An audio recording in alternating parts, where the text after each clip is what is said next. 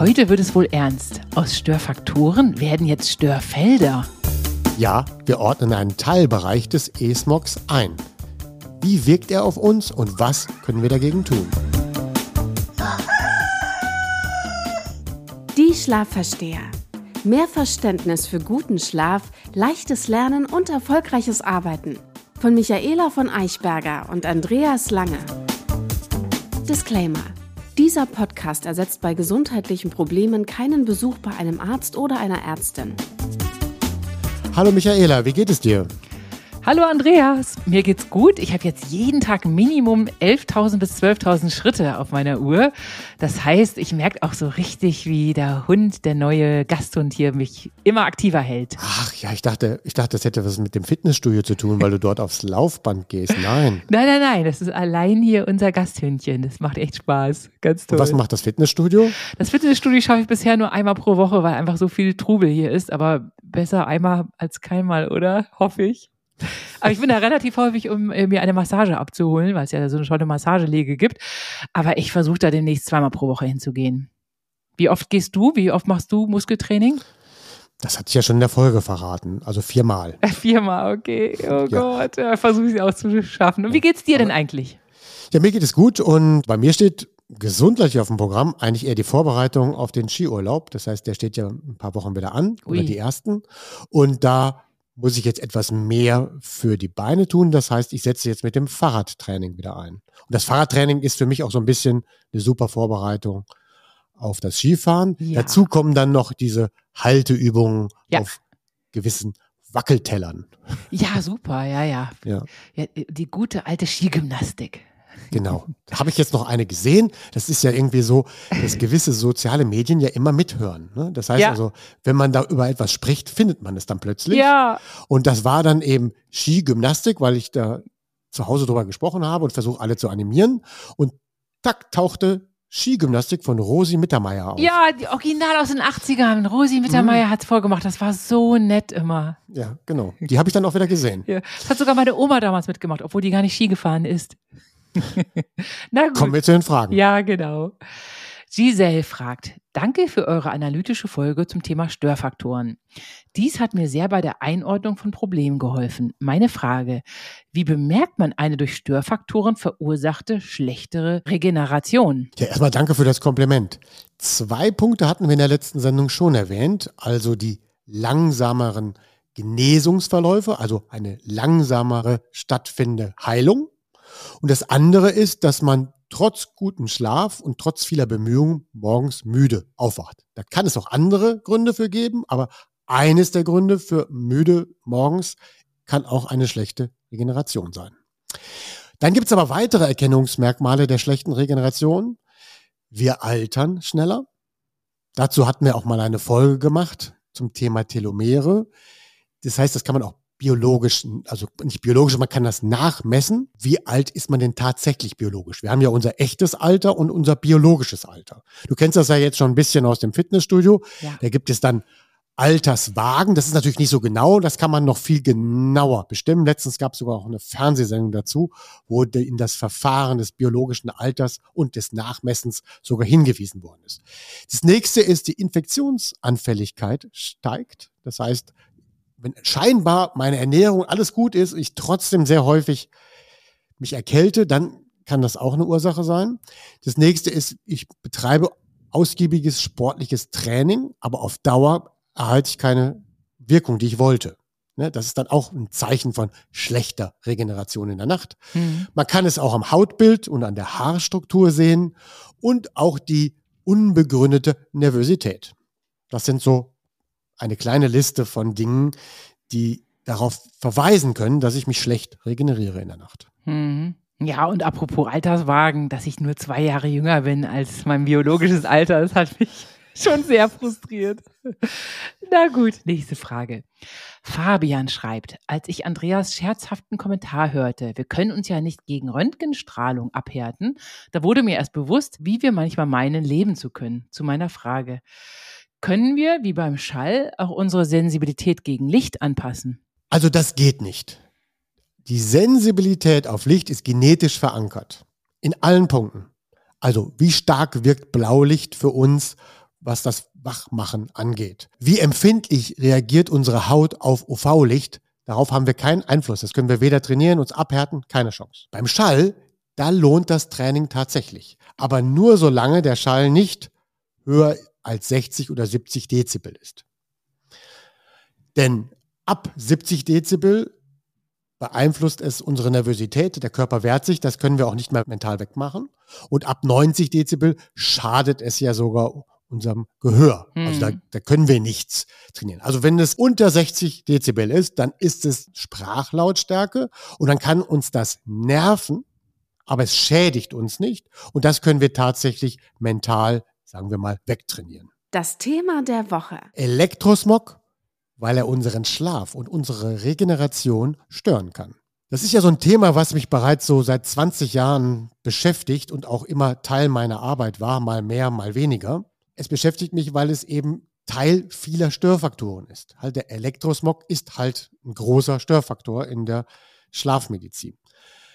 Aber auch der Schutz davor ist halt auch eine Beschäftigung wert. Wie kann ich mich denn dann vor Elektrosmog schützen? Das ist dann immer auch wiederum Teil des Schlafcoachings und eben auch die Genesung von dauerhaft Elektrosmog belasteten Menschen. Auch das geht. Dafür gibt es Therapien, wenn ich zu lange starken Belastungsfeldern ausgesetzt war. Das Problem ist bei dem Thema E-Smog, das hat eine extrem hohe Verwechslungsgefahr von ähnlichen Fachbegriffen. Mhm. Ja, das heißt, wenn ich jetzt gleich fange an, etwas dazu zu erklären, ja. besteht ein Mega-Risiko, dass man etwas verwechselt. so, und dann ist das auch ein Eldorado von Abkürzungen. Ich komme ja aus der Medizin und IT, da gibt es schon Millionen von Abkürzungen. Ja. Aber was das Thema angeht, elektromagnetische Strahlung, super, was Abkürzungen angeht. Ah, okay. Tausende. Ja, und ich versuche die weitestgehend zu vermeiden und benutze nur sie dann, wenn sie sehr gängig sind, damit man sie dazu einordnen kann. Wenn wir das gewusst hätten. Störfelder als Begriff. Also der Begriff Störfeld wird auch benutzt in der ganzheitlichen Medizin. Hm. Schon mal gehört? Kannst du den Begriff eigentlich Störfeld? Ja, ich kenne das jetzt nur aus der Physik, so Störfelder, die eben mit mhm. irgendwelchen Sendemasten zu tun haben. Genau, das Leute, sind ja die, die technischen Störfelder, da wollen wir ja gleich hin. Aber ja. das gibt es auch eben in der ganzheitlichen Medizin. Dort spricht man auch von Störfeldern. Das macht man immer dann, oder man spricht von einem Störfeld dann oder von einem biologischen Störfeld, wenn es zum Beispiel einen Krankheitsprozess gibt, der an einem Ort selbst sehr unauffällig ist, aber doch in einer ganz anderen Körperregion produziert wird. Aha, ach, okay. Ja, das heißt also, ich habe irgendwo ja. Symptome am ja. Bein, an der Hand, an der Nase, aber das Ursächliche ist irgendwo ganz anders. Ja, ja. Ist das so als Beispiel, ich habe gestern gelesen, dass wenn du zum Beispiel deinen Kiefer im, im, am Kopf der Kiefer, wenn der falsch steht, kann es sich sogar auf das Becken auswirken und ja, dort genau. einen Fehlstand erzeugen. Mhm. Das ist ja auch, auch was die Zähne generell angeht. Jeder Zahn steht ja auch nerventechnisch mit gewissen Organen in Verbindung. Ja. Und du kannst dann ja einen entzündeten Zahn haben. Ja. Und das wirkt sich dann auch auf das Organ aus. Ach, Schreck. Ja. Wenn aber gleichzeitig auch dieses Organ ein Problem hat, wird dann der Schmerz bei diesem Zahn sogar wieder höher sein. Mhm. Ja. So, und so steht vieles miteinander in Beziehung. Schmerzen, die ja auch ausstrahlen. Ja. Das heißt also, man hat dann ja Nackenverspannung oder Nackenschmerzen, aber das ist nicht dann vielleicht die Ursache. Mhm. Und in der klassischen würde man ja das Symptom behandeln und in der ganzheitlichen Medizin geht man, man muss immer gucken, dass man wirklich auch die Ursache findet. Mhm. Und die Ursachen ist ja manchmal eine unangenehmere Sache. Ja, genau. Ja, wenn ich Nackenverspannung wegmassiere, dann habe ich das Symptom bekämpft, aber die Ursache nicht bekämpft. Ja, ja. Und den Grund für die Nackenverspannung, wenn das dann wirklich, sagen wir mal, Nervosität ist, das ist schwieriger anzugehen. Ja, genau. So, was die Störfelder in der ganzheitlichen Medizin sind, sind so ein bisschen auch die Störfaktoren in der Schlafmedizin. Gleichzeitig sind aber wiederum die Störfelder, tauchen die auch wieder noch beim Schlafen auf, sondern da sind es dann eben die technischen Störfelder. Einmal für Sie zusammengefasst. Zu den technischen Störfeldern, zu denen kommen wir jetzt, die medizinischen hatten wir ja gerade angesprochen, gehören die elektromagnetischen Felder. So. Und das wird gerne abgekürzt als EMF. Ja, elektromagnetische Felder. Mhm. Es existieren auch einfachere technische Störfelder. zum Beispiel die reinen magnetischen Störungen. Die sind Okay. nur magnetisch. Es gibt auch reine elektrobasierte Störungen. Aha. Ja? Und die sind aber schwerer zu erklären, schwerer zu erfassen für das Verständnis eines Menschen als die elektromagnetischen Felder. Ah, okay. Mach, gib doch mal Beispiele für Ja, die. mach ich. Okay. Genau. Also wenn wir jetzt die einfachen Störungen hätten, so wie sie gerade genannt hätte, Ja. dann wäre das zum Beispiel so, ich habe in unserem Stromnetz ja ein Spannungsfeld, Ja, Volt. ja. Ja, so. Wie beeinträchtigt denn jetzt Volt den Menschen? Ist ja nur die Spannung. Dann haben ja schon viele in Physik nicht so gerne aufgepasst Die Spannung Schule. liegt an, der Strom fließt. So, dann haben wir aber noch Ampere. Ne? Was ist das? Ja, ich müsste es eigentlich wissen. Das ist dann die, ja, was ist das? Die Stromstärke, ne? Oder sowas, ne? Ich hab's Aber- vergessen. Und was ist dann die Leistung, wenn es noch die Stärke gibt? Oh Gott, das wüsste Und ich alles. wieso nicht. erzeugt das auch noch Magnetismus? Ja. Oh. Und, und wann stirbt man davon? Von Volt oder von Ampere? Oder von welcher Kombination? oh Gott, ich müsste das alles wissen. Das hatte ich ja auch im Studium. Wie furchtbar. Ja, so, deswegen ist dieses, dieses Thema Strom tatsächlich sogar schwieriger zu erklären und es wird auch differenzierter, Ja. was die Störfaktoren angeht, gemessen, validiert und so weiter. Und das machen wir jetzt heute nicht, sondern wir bleiben bei EMF, elektromagnetische Felder, obwohl wir jetzt immer noch nicht wissen, was das ist. Ja. Es ist tatsächlich leichter zu erklären. Ja. So, also, also bei meinem EMF ist es halt so, das ist eine Kombination der Belastung eines von Elektronen erzeugten magnetischen Feldes in einer messbaren Stärke. Okay. Das klingt jetzt kompliziert, ich wollte den Satz nur einmal sagen, Okay. jetzt löse ich das ein bisschen auf. Also, elektromagnetische Felder bestehen aus Frequenzen und Strahlen oder Frequenzen haben auch Stärken. Ja. So, und das pack, packt man zusammen gleichzeitig. Ja. Ja, das heißt, wir haben dann die Frequenzen und haben auch die Stärken und dann die gleichzeitige magnetische Abstrahlung und packen das als eine Größe Ja. und sagen, das ist eine Belastung. Je nachdem, welches Frequenzspektrum wir ansprechen wollen, wird unterschiedlich gemessen. Wir brauchen quasi für jedes Spektrum ein anderes Messgerät. Wenn wir uns davor schirmen wollen, immer eine andere Abschirmung und so weiter. Ob ihr es glaubt oder nicht. Unser Körper ist ja diesen Frequenzen ausgesetzt. Ja, total. Ja, ich hatte ja schon mal davon gesprochen, wenn unsere Augen morgens rausgehen, Mhm. dann sollen sie ins Licht schauen. Ja, das blaue Licht. Und dann nehmen sie ein Frequenzspektrum wahr Ja. von Licht. Ja. Und dieses Licht der aufgehenden Sonne erklärt dem Körper als Information, hey, der Tag beginnt, jetzt setze ich den Timer, zwölf Stunden, bis du mal langsam müde wirst. Ja. So einfach, ja. Wenn wir dann unserem Augenlicht auch noch helles blaues Licht zuführen, dann weiß er, ich bin extrem aktiv. Ja. Mitten am Tag. Mhm. So. Deswegen ist es ja so schlecht, wenn wir abends uns die Information helles Blaulicht geben, weil dann der Körper sagt, es muss mitten am Tag sein. Und dann gibt es auch sogenannte Schumann-Frequenzen. Das sind so Frequenzen, die ganz niedrig sind, die die Erde so umspannen. Ja. Danach richtet sich auch unser Körper aus. Wiederholung muss sein. Frequenzspektren, die fangen irgendwo bei Null an. Ich habe gar keine Frequenz. Mhm. Und gehen dann gigantisch hoch. Mittendrin ist dann zum Beispiel eine Mikrowelle oder 5G-Sendemast. Ja. An dieser Stelle muss ich auch nochmal erwähnen, dass es ja positive Frequenzspektren gibt. Dann reden wir zum Beispiel von Sonnenstrahlen. Mhm. Und wenn es negativ ist, zum Beispiel bei Röntgen oder bei der radioaktiven, dann reden wir nicht mehr von Strahlen, sondern gerne von Strahlung. Ja, genau, ja. Ja, als, aber es, im Prinzip sind es immer nur Frequenzen. Mhm. Ja. Und beim Mobilfunk, da reden wir dann von Masten, die senden.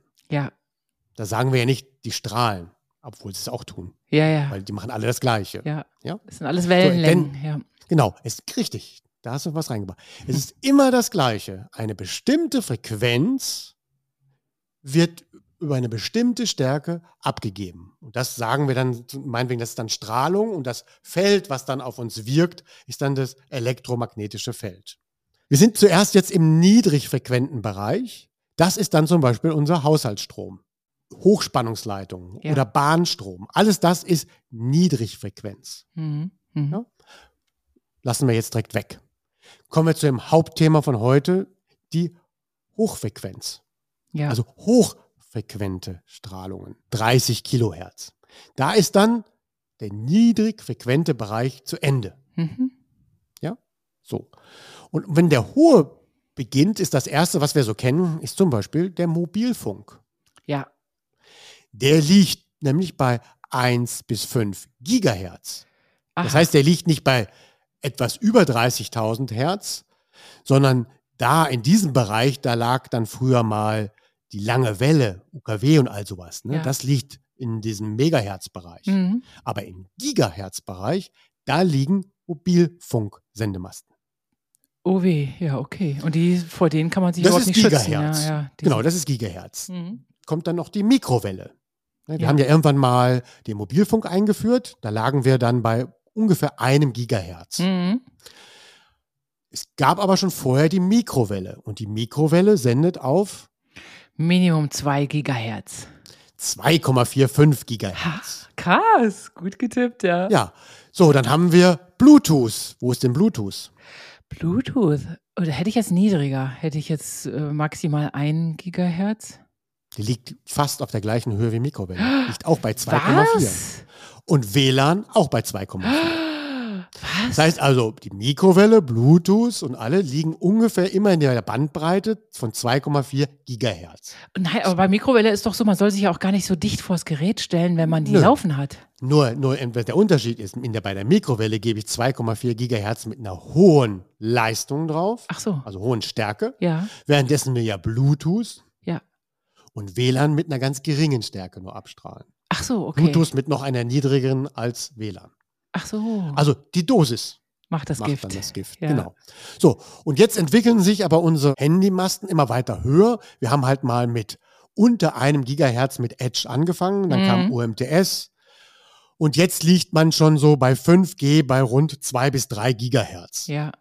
Ne, Das heißt, es liegt schon etwas über dem WLAN. Das liegt, sagen wir mal, bei 3 Gigahertz, damit man es sich leichter einordnen kann. Irgendwann werden wir alle geröstet. Ja. Du hattest gerade die Welle angesprochen, wie lang eine Welle ist. Zum Beispiel ist eine Rundfunkwelle früher, die lange Welle, kennst du das noch? Am Ja, Radio natürlich. Ja. Einstellen. Auf Kurzwelle. lange Kurzwelle, dachte man, ist unheimlich kurz, aber eine Kurzwelle ist, ist ultra lang im Verhältnis zu, zu einer Handystrahlung. Ja? Ah. Also, die lange Welle, damit die wirklich über die ganze Welt zu empfangen war, das Ja. war ja ne, ein Langwellensender, konnte von einem Radio empfangen werden. Einmal schicke ich das weg und auf der anderen Seite der Welt kann ich das empfangen. Ja. In schlechter Qualität, aber ich kann es empfangen.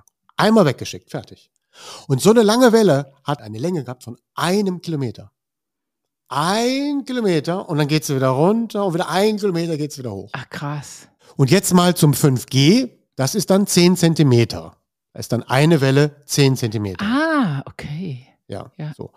Und wenn ich eine kurze Welle habe, damals gar- hieß es aber eine kurze Welle jetzt beim Rundfunk, dann muss ich mehr Leistung draufgeben, weil Ah. sonst ist es weg. Ja, ja, natürlich. Wenn ich eine lange Welle habe, kann ich einmal wegschicken und die, sagen wir mal, die läuft jetzt 100 Mal, aber wenn die 100 Mal gelaufen ist, hat sie ja 100 Kilometer ja, zurückgelegt. natürlich, cool. und wenn ich 100 Mal 10 Zentimeter, habe ich nicht viel geschafft. Nee. Also muss ich die Sendeleistung Erhöhen. erhöhen.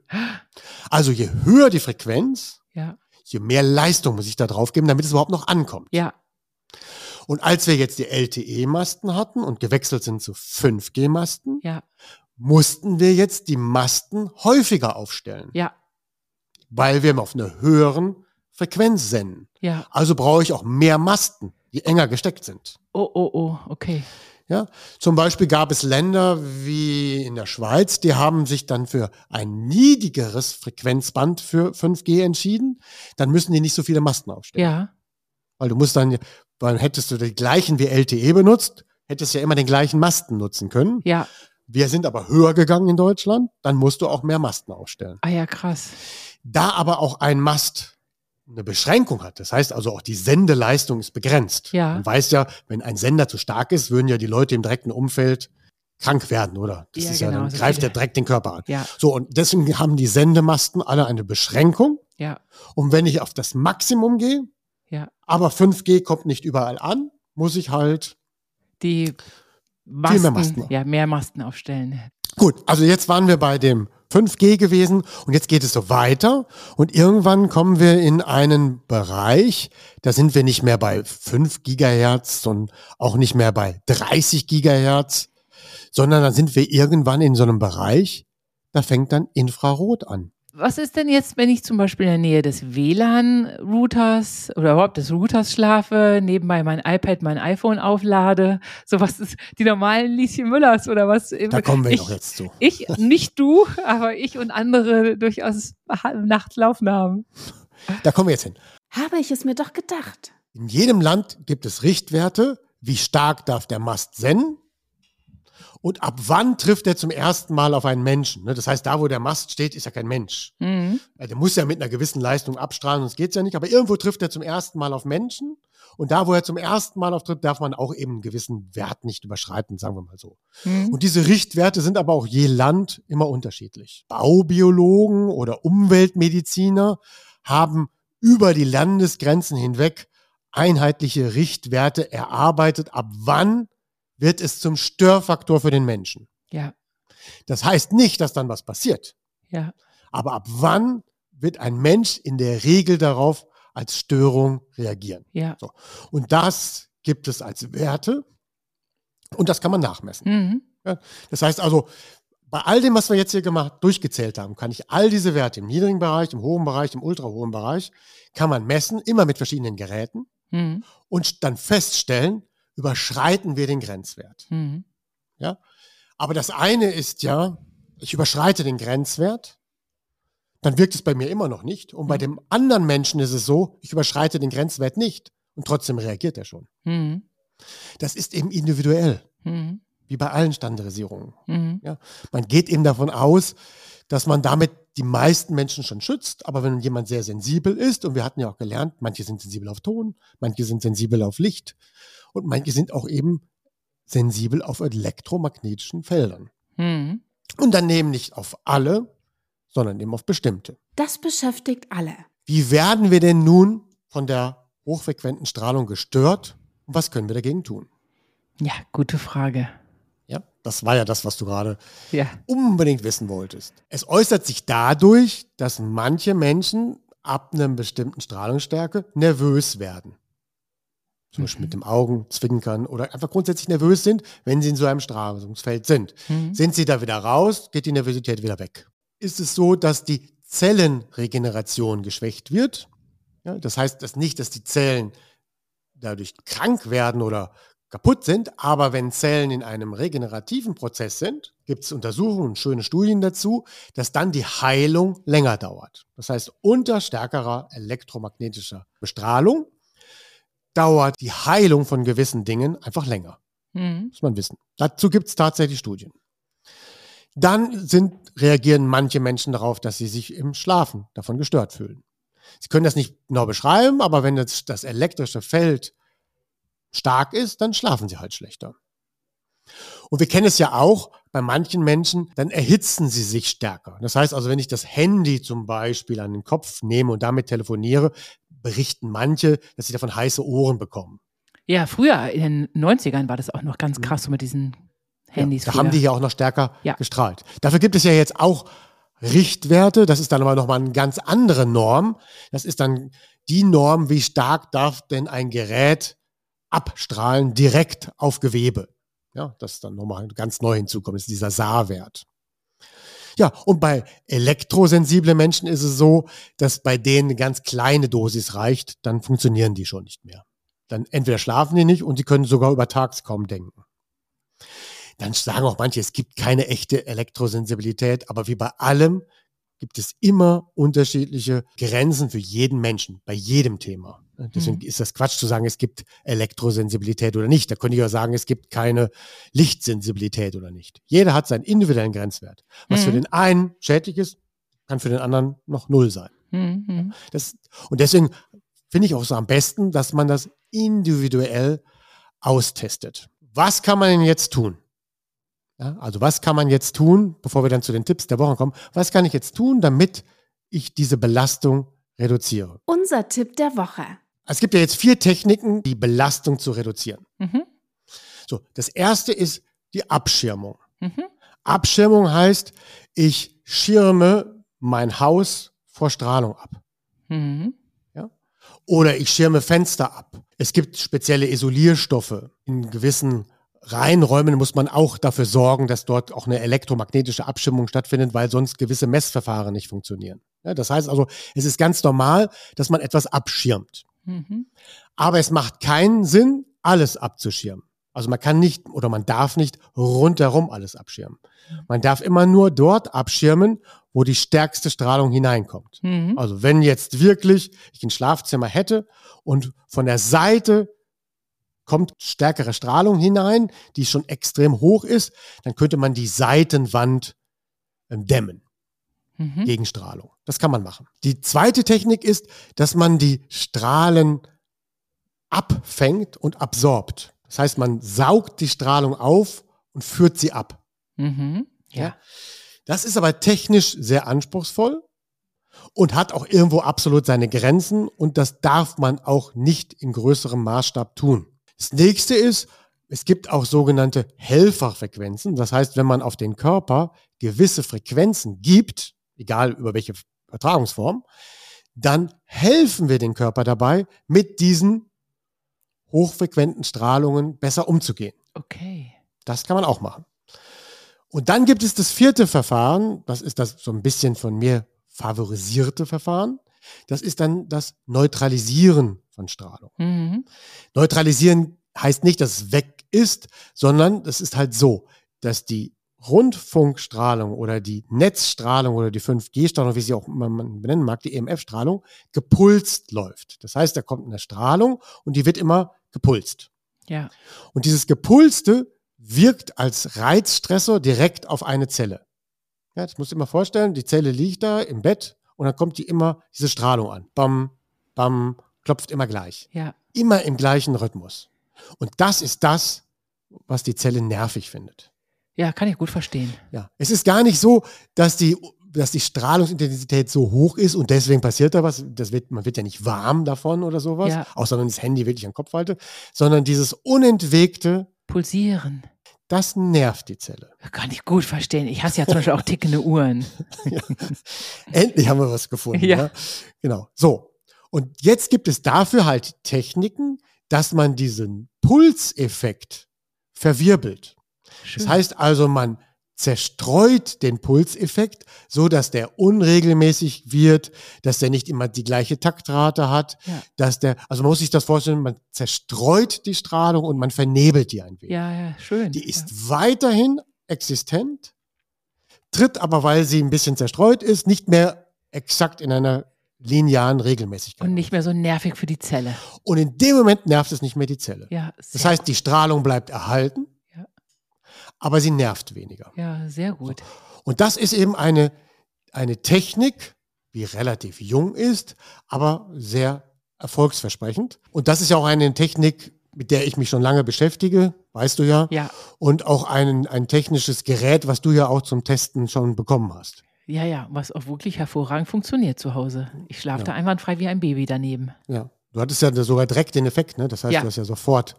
Und Michael Ähm. auch, ohne dass er von dem Gerät wusste. Ja. ja. So. Und, und diese Geräte stellen wir ja her oder stellen jetzt eine neue Generation her. Wir haben den, am Anfang ja nur Forschungsgeräte hergestellt. Und jetzt kommen wir eben in diese Phase, dass wir diese Geräte eben auch für den Konsumer herstellen werden und möchten.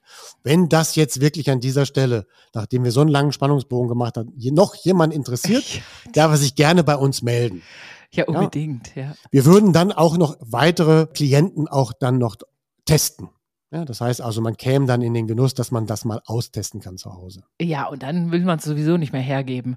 Dann will man es in der Regel nicht hergeben. Du willst deins ja auch nicht abgeben, obwohl Nee, es ein Testgerät war. Auf keinen Fall. Von außen können wir ja gewisse Sachen nicht beeinflussen. Das ist der Sendemast. Ja. Ja, und dafür brauchen wir dann auch eben dieses Gerät. Mhm. Aber der WLAN-Router im Haus oder das Handy im Zimmer, die lassen sich, wenn man Wille dazu hat, ja ausschalten. Ja, Ja. Genauso gut haben wir ja auch 1000 Bluetooth-Geräte im Haus, die wir ja nicht unbedingt alle im Schlafzimmer betreiben müssen. das Ich weiß aber, dass viele Fernseher schon ein permanentes Bluetooth-Signal absenden und auch andere Geräte. Und dann liegen die dann alle im Schlafzimmer und funken da vor sich her. Das ist etwas, das können wir dann ganz ohne Aufwand eigentlich dadurch eliminieren, dass wir all diese Geräte nachts vom Netz nehmen. Ja, aber wer macht das schon? Ich schlafe sogar mit meinem Bluetooth-Kopfhörer im Ohr ein. Ich, ich nehme dir das Testgerät wieder weg. Dann, dann wirst du sehen, wie dich das belastet. ja. Also, das ist eine Möglichkeit, dass man das reduziert. Weil ich erinnere nochmal daran, wenn ihr die Strahlung reduziert, dann nervt ihr weniger eure Zellen Mhm. und weniger genervte Zellen regenerieren besser. Ja, Ne? Also es ist schon von euch. Ihr werdet das nicht unbedingt sofort merken, aber auf Dauer ist es halt gut, je, je weniger wir unsere Zellen stressen. ja. Gut, Michaela, das war jetzt die sehr komplizierte Folge für heute. Hochkomplizierte. Alle müssen noch mal in ihrer Physikformelsammlung blättern. Kurz mal Spannung, Strom, Ampere und den ganzen Kram nacharbeiten. Dann heißt nämlich nächste Woche Hefte raus, Klassenarbeit. Nein. Nächste Woche machen wir nicht weiter mit Strom. Eigentlich normalerweise könnte ja jetzt anstehen die Belastung durch niedrigfrequente Felder. Ja. Ja, das ist auch eine Belastung. Oh. Aber das, da machen wir eine Pause zu. Wir machen demnächst mit anderen Störfaktoren weiter. Und dann in ein paar Wochen kommen wir dann zu den niedrigfrequenten Störfaktoren. Ah, sehr gut. Ja. Ja, und du weißt du mal schon das zum- Thema zur nächsten Woche? Ja, vielleicht machen wir das jetzt mit der Atmung. Ah, sehr schön. Ja, atmen ist auch mal so eine feine Sache. Es hat nämlich eben auch Frequenz. Aha, ja, okay. ja, gut. Gut, Also hat Spaß gemacht, dann sage ich Tschüss bis nächste Woche. bis nächste Woche. Tschüss. Eine Produktion der VAL. Tonschnitt und unsere unermüdliche Gastgeberin Michaela von Eichberger. Redaktion und unser unnachgiebiger Experte Andreas Lange. Die Schlafversteher. Jede Woche neu und überall da, wo es Podcasts gibt.